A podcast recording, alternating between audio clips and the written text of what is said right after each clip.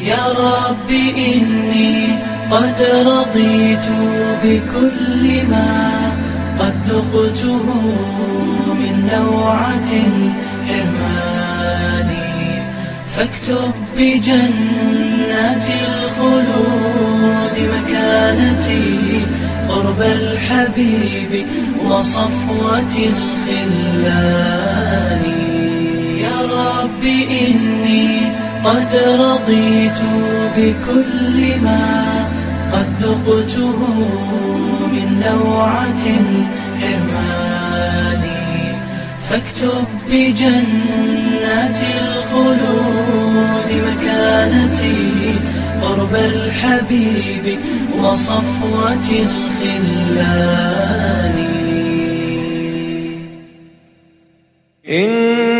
فتحنا لك فتحا مبينا. قال الزهري لم يكن فتح أعظم من صلح الحديبية وذلك أن المشركين اختلطوا بالمسلمين فسمعوا كلامهم فتمكن الإسلام في قلوبهم. أسلم في ثلاث سنين خلق كثير وكثر بهم سواد الإسلام. الصلح هنا لون من ألوان الفتح. قال ابن كثير هو صلح الحديبية فإنه حصل بسببه خير جزيل وأمن الناس واجتمع بعضهم ببعض وتكلم المؤمن مع الكافر وانتشر العلم النافع والإيمان. فتح مكة مكافأة. قال صاحب الظلال إنها جزاء الطمأنينة التامة لإلهام الله وتوجيهه والاستسلام الراضي لايحائه وإشارته والتجرد المطلق من كل إرادة ذاتية والثقة العميقة بالرعاية الحانية. الفتح هنا باعتبار ما سيكون. قال طاهر بن عاشور والجمهور على أن المراد في سورة الفتح هو صلح الحديبية وجعلوا إطلاق اسم الفتح عليه مجازا مرسلا باعتبار أنه آل إلى فتح خيبر وفتح مكة أو كان سببا فيهما. ليغفر لك الله ما تقدم من ذنبك وما تأخر. قال ابن كثير هذا من خصائصه صلوات الله وسلامه عليه التي لا يشاركه فيها غيره. وليس في حديث صحيح في ثواب الأعمال لغيره غفر له ما تقدم من ذنبه وما تأخر. وهذا فيه تشريف عظيم لرسول الله صلى الله عليه وسلم. وهو صلوات الله وسلامه عليه في جميع أموره على الطاعة والبر والاستقامة التي لم ينلها بشر سواه. لا من الأولين ولا من الآخرين. وهو أكمل البشر على الإطلاق وسيدهم في الدنيا والآخرة. ويهديك صراطا مستقيما. يثبتك على الصراط المستقيم حتى يقبضك عليه ويزيدك كل يوم هداية على هداية ويهدي بك الخلق إلى الحق. وينصرك الله نصرا عزيزا.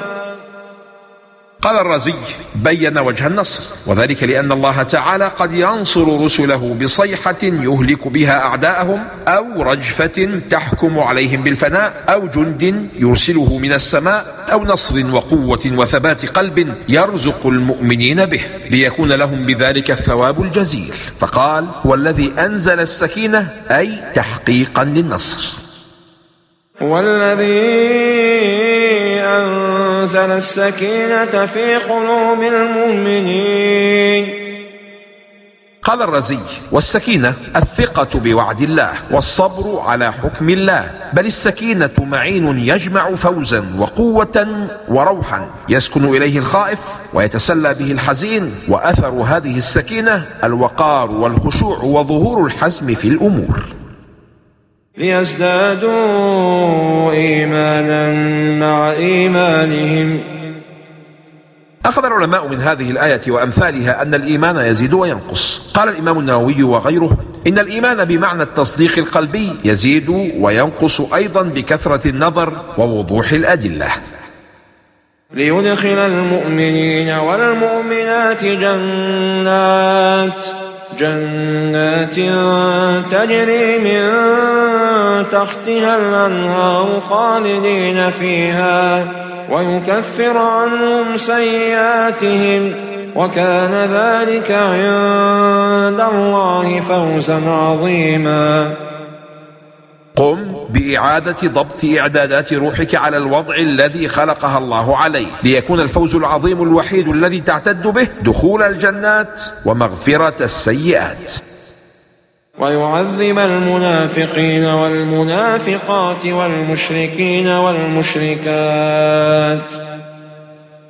قال ابن عاشور والابتداء بذكر المنافقين في التعذيب قبل المشركين لتنبيه المسلمين بأن كفر المنافقين خفي فربما غفل المسلمون عن هذا الفريق أو نسوه. سر تقديم المنافقين على الكافرين.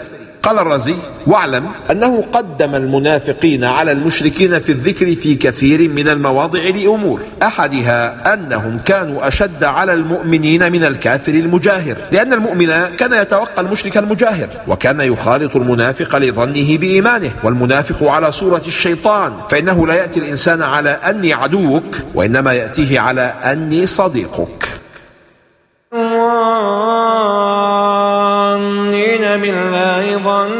السوء. عليهم دائرة السوء. من ظن أن الله لن ينصر دينه ولن يكتب لجنده العاقبة وأنهم يستأصلون فهو داخل تحت مظلة هذه الآية. وقد توعده الله بأن ما ظن وقوعه بالمؤمنين سيقع به ودائر عليه. وهذا عكس حال المؤمن. قال سيد قطب فالقلب المؤمن حسن الظن بربه. يتوقع منه الخير دائما. يتوقع منه الخير في السراء والضراء. ويؤمن بأن الله يريد به الخير في الحالين. ولله جنود السماوات والأرض وكان الله عزيزا حكيما. ينصركم بجنوده التي تملأ أرجاء السماوات والأرض والتي لا يعلمها إلا هو وهذا تهديد لأعدائه وإناس لأوليائه. لما كرر الله ذكر جنود السماوات والأرض؟ لأن الآية السابقة كانت عقب ذكر المشركين وهذه الآية عقب ذكر المنافقين وسائر المشركين والمراد في الموضعين التهديد الشديد. فلو أراد إهلاك المنافقين والمشركين لما أعجزه ذلك. إنا أرسلناك شاهدا ومبشرا ونذيرا.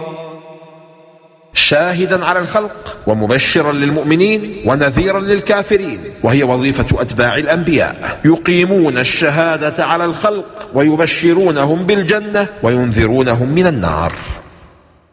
وتعزروه وتوقروه وتسبحوه بكرة وأصيلا.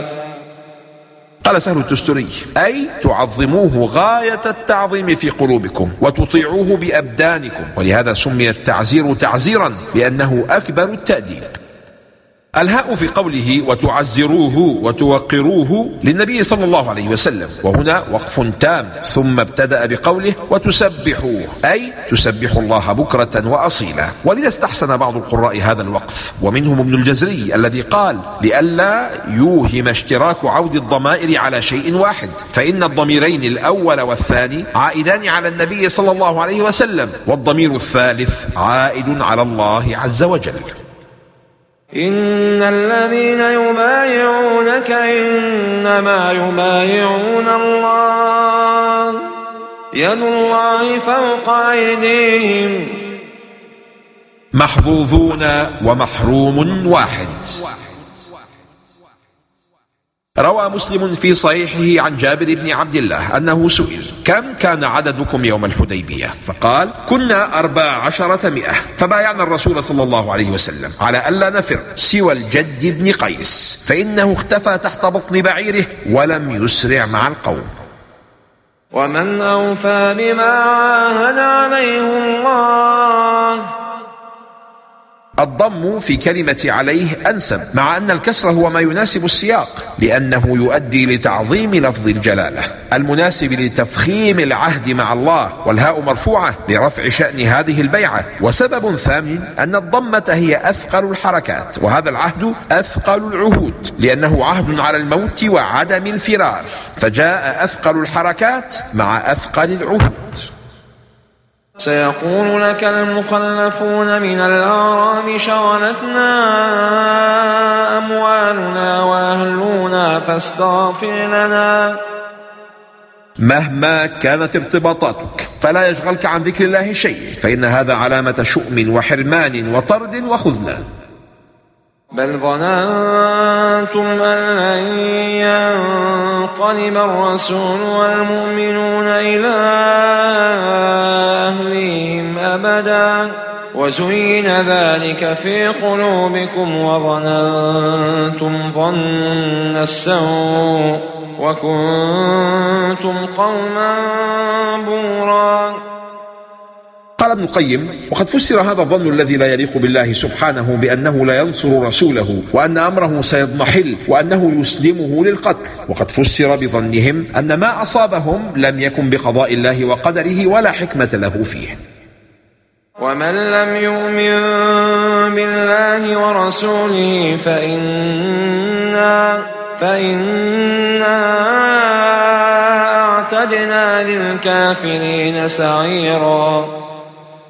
عدم الإيمان برسول الله صلى الله عليه وسلم سبب دخول النار. عن أبي هريرة رضي الله عنه عن رسول الله صلى الله عليه وسلم أنه قال والذي نفس محمد بيده لا يسمع بي أحد من هذه الأمة لا يهودي ولا نصراني ثم يموت ولم يؤمن بالذي أرسلت به إلا كان من أصحاب النار. ولله ملك السماوات والأرض يغفر لمن يشاء ويعذب من يشاء وكان الله غفورا رحيما. سبحانه متفرد بملك السماوات والأرض. يتصرف فيهما بما يشاء من الأحكام القدرية فلا يقع فيهما إلا ما قدر والأحكام الشرعية بتقرير الحلال والحرام ثم الأحكام الجزائية المترتبة على أحكامه الشرعية بالثواب والعذاب. أي هو غني عن عباده فما خلقهم ليستكثر بهم من قلة ولا ليستغني بهم من حاجة وإنما ابتلاهم بالتكليف ليثيب من آمن ويعاقب من عصى. يا من له صبري وكل شكايتي. وبقربه كم تنجلي أشجاني يا رب وحدك أنت تعلم حالتي. فامنن علي برحمة تغشاني سيقول المخلفون إذا انطلقتم إلى مغانم لتأخذوها ذرونا نتبعكم. يريدون أن يبدلوا كلام الله. قال ابن جزي أي يريدون أن يبدلوا وعد الله لأهل الحديبية وذلك أن الله وعدهم أن يعوضهم من غنيمة مكة غنيمة خيبر وفتحها وأن يكون ذلك مختصا بهم دون غيرهم وأراد المخلفون أن يشاركوهم في ذلك فهذا هو ما أرادوا من التبديل. فسيقولون بل تحسدوننا بل كانوا لا يفقهون إلا قليلا. فسيقولون بعد أن منعتهم من الخروج معك إلى خيبر تنفيذا لحكم الله إنما تمنعوننا من الخروج لأنكم تحسدوننا وتريدون حرماننا من نصيبنا في الغنيمة والله لم يأمركم بهذا.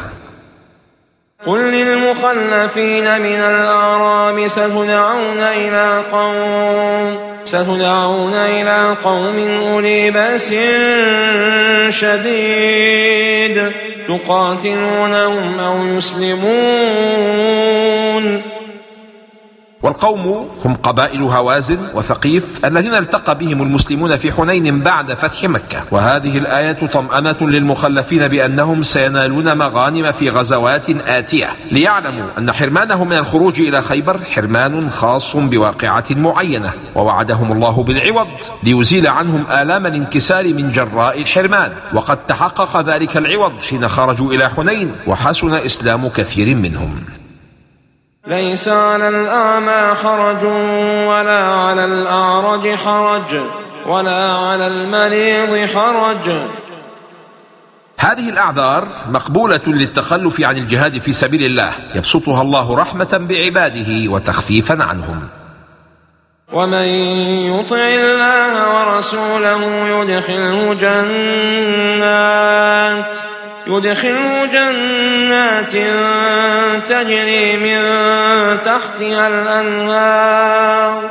ومن يتولى يعذبه عذابا أليما. السعادة كل السعادة في الدنيا والآخرة في طاعة الله والشقاء كل الشقاء في عصيانه ومخالفة أمره. فعلم ما في قلوبهم فأنزل السكينة عليهم. لو علم الله في قلبك رضا وتسليما ويقينا لأفاض عليك من وابل سكينته ما يكفيك ويفيض على من حولك. إذا رضي الله عما في قلبك فكل عسير إلى يسر وكل عدو سيهزم وما ظاهره الشر سينقلب حتما عاجلا أو آجلا إلى خير. وأثابهم فتحا قريبا. قال ابن الجزي يعني فتح خيبر وقيل فتح مكة والأول أشهر. أي جعل الله ذلك ثوابا لهم على بيعة الرضوان زيادة على ثواب الآخرة. وكف أيدي الناس عنكم. كف عنكم مشركي قريش ومنعهم من حربكم بأن قذف في قلوبهم الرعب منكم. وكان هذا نصرا وفتحا بدليل قول رسول الله صلى الله عليه وسلم أي والذي نفسي بيده إنه لفتح. وأخرى لم تقدروا عليها قد أحاط الله بها وكان الله على كل شيء قديرا.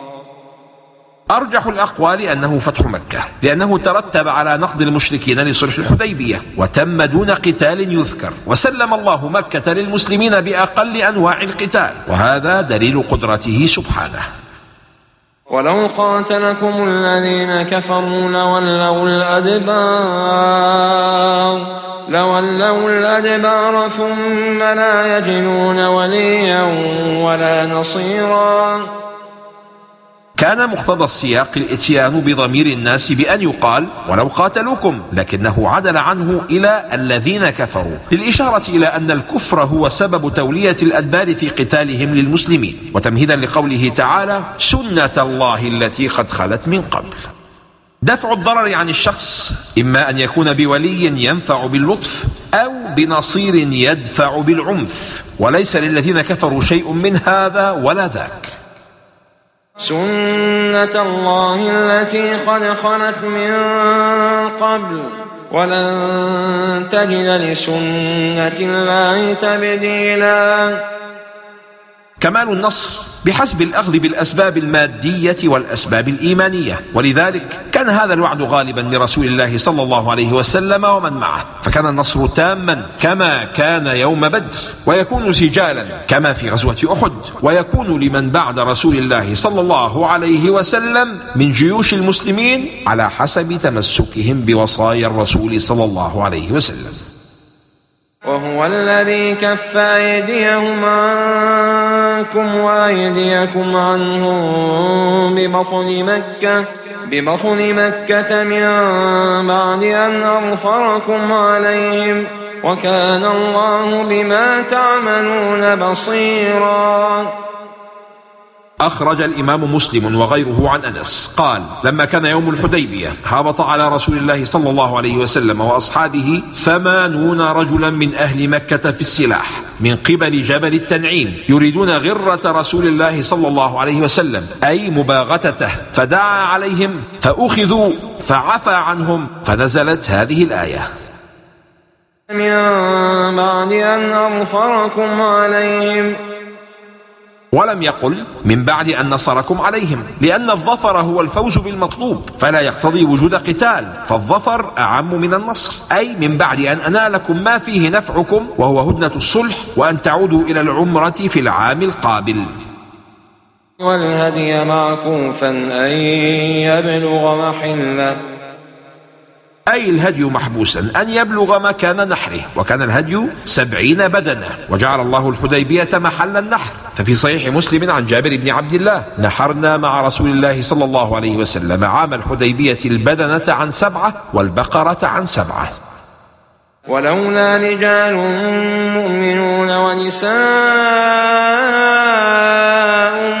مؤمنات ونساء مؤمنات لم تعلموهم أن تطعوهم فتصيبكم فتصيبكم منهم معرة بغير علم.